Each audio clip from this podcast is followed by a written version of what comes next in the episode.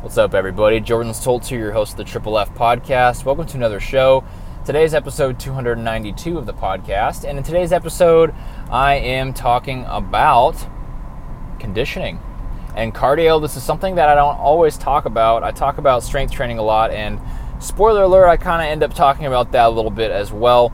But I'm talking about how to program conditioning in and how to uh, focus on cardio for certain amounts of time for events or for looking certain ways, kind of the proper way to use cardio and boost conditioning. Thanks for joining me for another show. And if you guys have a question you want answered, like the one I'm answering on this podcast today, go to StolzFit on Instagram, S T O L Z F I T, and ask your question in my DMs, and I will answer it uh, that's the best place to get a hold of me uh, if you aren't somebody that has my personal email or phone number. And I will respond to you very, very quickly and probably answer your question and also do a podcast episode on it. Uh, is my favorite way to do episodes is through question and answer form because I know I'm answering exactly what you guys want to hear. So let's get started today's question and answer show. Another episode of the Triple F podcast. I think it's episode 292. Could be 293. Doesn't matter. Not really. Let's get started. Welcome to the Fitness, Food, and Freedom Podcast. Keep listening for some awesome advice on health, motivation, and becoming a better version of yourself. Be sure to tune in every week for Motivation Monday, Workout Wednesday, and Foodie Friday. Behind the mic today, your host, a strength and conditioning coach, husband, and businessman, Jordan Stolz.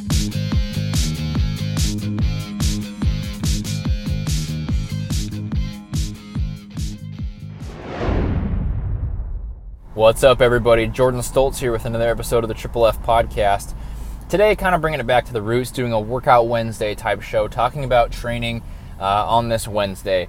It's a cloudy day here in Austin, and I tell you, the last thing I would want to do right now is go for a run or do some cardio or conditioning, but it is something that I've wanted to add into my programming a little bit more. Uh, not very often, just to kind of keep myself in tip top shape. And it was interesting that I was having this thought about my own programming because I got a question on Instagram about this very thing, which was how to program in cardio and conditioning into a strength program and how to prepare for something like a race or an endurance event when you also have other goals like aesthetics and strength and bodybuilding and powerlifting and those kind of things. So the question is just that, right? How do you properly program in cardio and conditioning and how do you give yourself a boost of conditioning if you have a good while until the event or until you need to be, excuse me, until you need to be in shape? Um, the answer to that question is twofold because there are a couple parts to this. The first part is programming in regular cardio, which typically I don't recommend. You think that has to be a part of your program. You need to get away from the mindset of having to include it. Um, weight training alone is going to be a lot of cardio activity for you if you're doing it right. If you really need a little bit more, you can shorten your rest periods a little bit. I want you, every person listening to this, to stay as active as possible, get your steps in, find a way to track something like that, and use that as a metric, as a threshold uh, to try to maintain a certain activity level throughout the week for your lifestyle. I would rather see people change their lifestyle than add in cardio workouts or cardio sessions. You need to be giving your body the muscle building signals that it needs, so you need to be doing your resistance training. But other than that, lifestyle is far more important than incorporating actual cardio. So that's the first point. The other one is for programming cardio, at least, um, it's something that needs to be saved as a tool. And I've talked about this before. Uh, that it's not something that you should be throwing at your body right away. For example, if you're trying to lose fat, cardio isn't something that you want to start from day one because you can probably eat a good amount of calories at first and still see weight loss, but you are going to experience a plateau later on. This is going to be for a few reasons. Why do people experience weight loss plateaus? Well, I'll say three reasons. Number one, your activity level is going to drop, and that can be your exercise, or that could be your NEAT or your daily activity that's non exercise.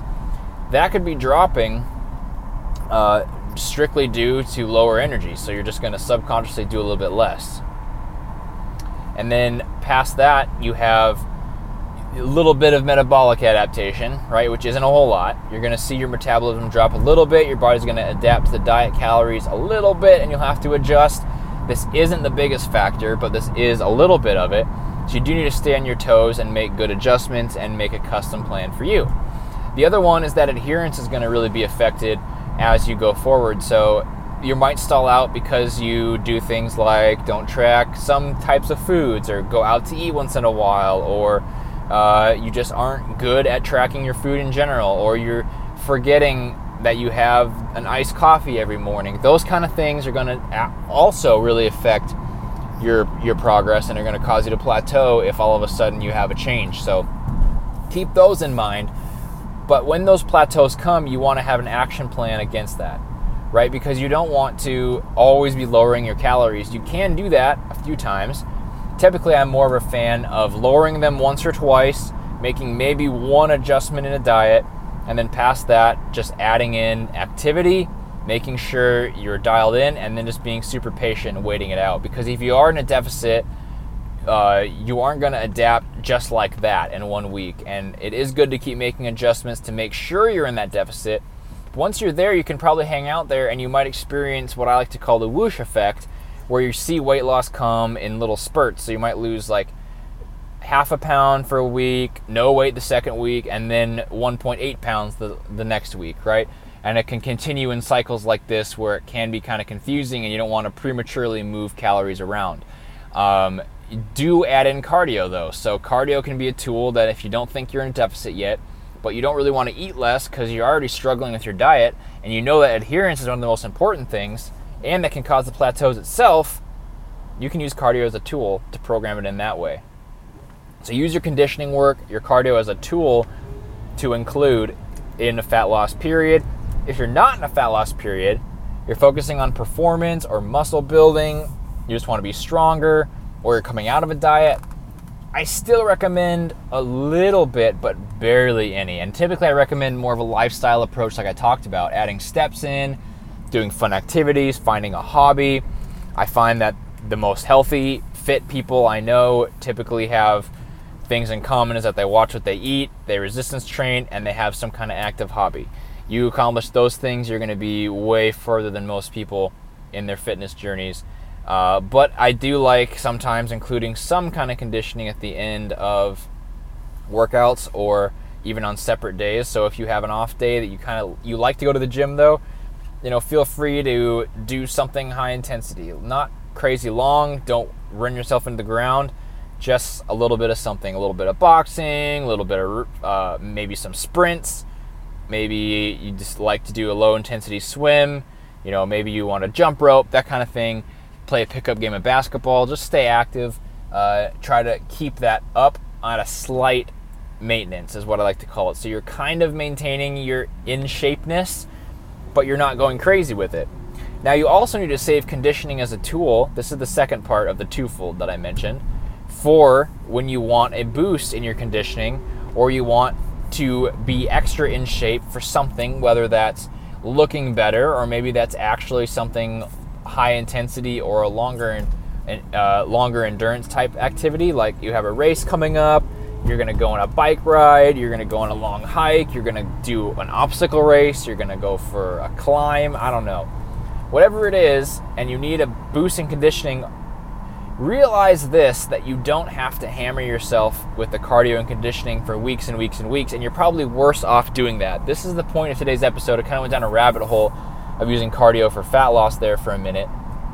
But the point of today's episode the point I really I wrote down and I wanted to get across is you don't have to hammer yourself with cardio and conditioning to get yourself in better shape because what I found anecdotally and with lots of clients as long as you're not super overweight which is to of course limit how conditioned and in shape you can be as long as you're not really overweight the cardio and the conditioning comes insanely fast especially if you once had it if you at any point in the last few years have been relatively well in shape, right? In pretty good shape and able to hang in there in events like you're planning on doing, it's not going to take long to bring that back.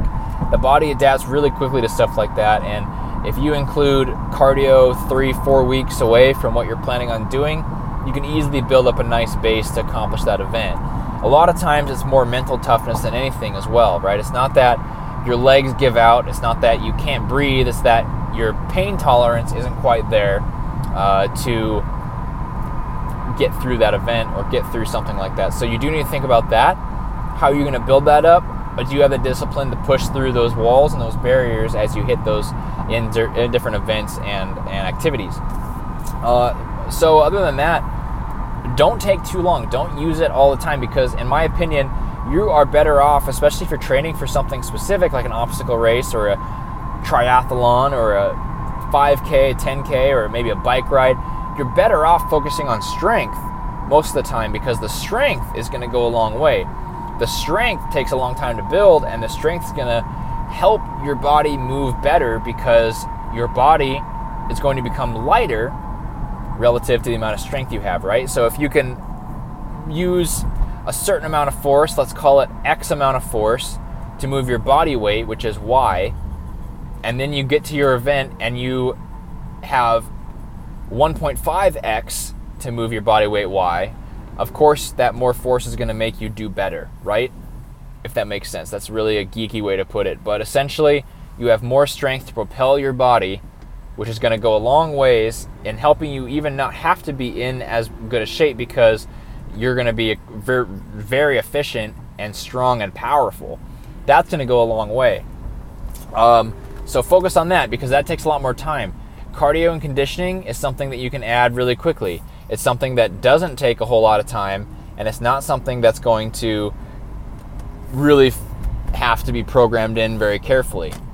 Now, what is going to be had to program carefully is your strength work because strength takes a long time. Strength is hard to build, and recovery is really hard. Right? The, gains are made outside of the gym. You use the gym as a signal builder. You're sending that signal. You're accomplishing the, the work you have to do to cause muscle growth and neural adaptations. But past that, it's going to be the recovery. And it's really hard to recover if you're hammering yourself with lots and lots of activity, even if it's something that's quote unquote good for you. I see this all the time with people, especially in fat loss diets, who just hammer themselves with the cardio and conditioning. They do, you know, they do HIIT in the morning, they do a long run twice a week, they box at night, they weight train three days a week, and they they do a class on the weekends at Orangetheory or something, right? It's all this activity. It's not that the activity is making you hold on to weight. It's that you can't recover and you're really not getting that much out of the sessions that you're doing, right? I would rather have you do fewer sessions, less work, and put more effort into them uh, than do all of that activity. Of course, the person that does more is going to see better results as long as they can recover and perform as well as the other person that doesn't. So, my advice is going to be do what you can, do what you can recover from, and no more.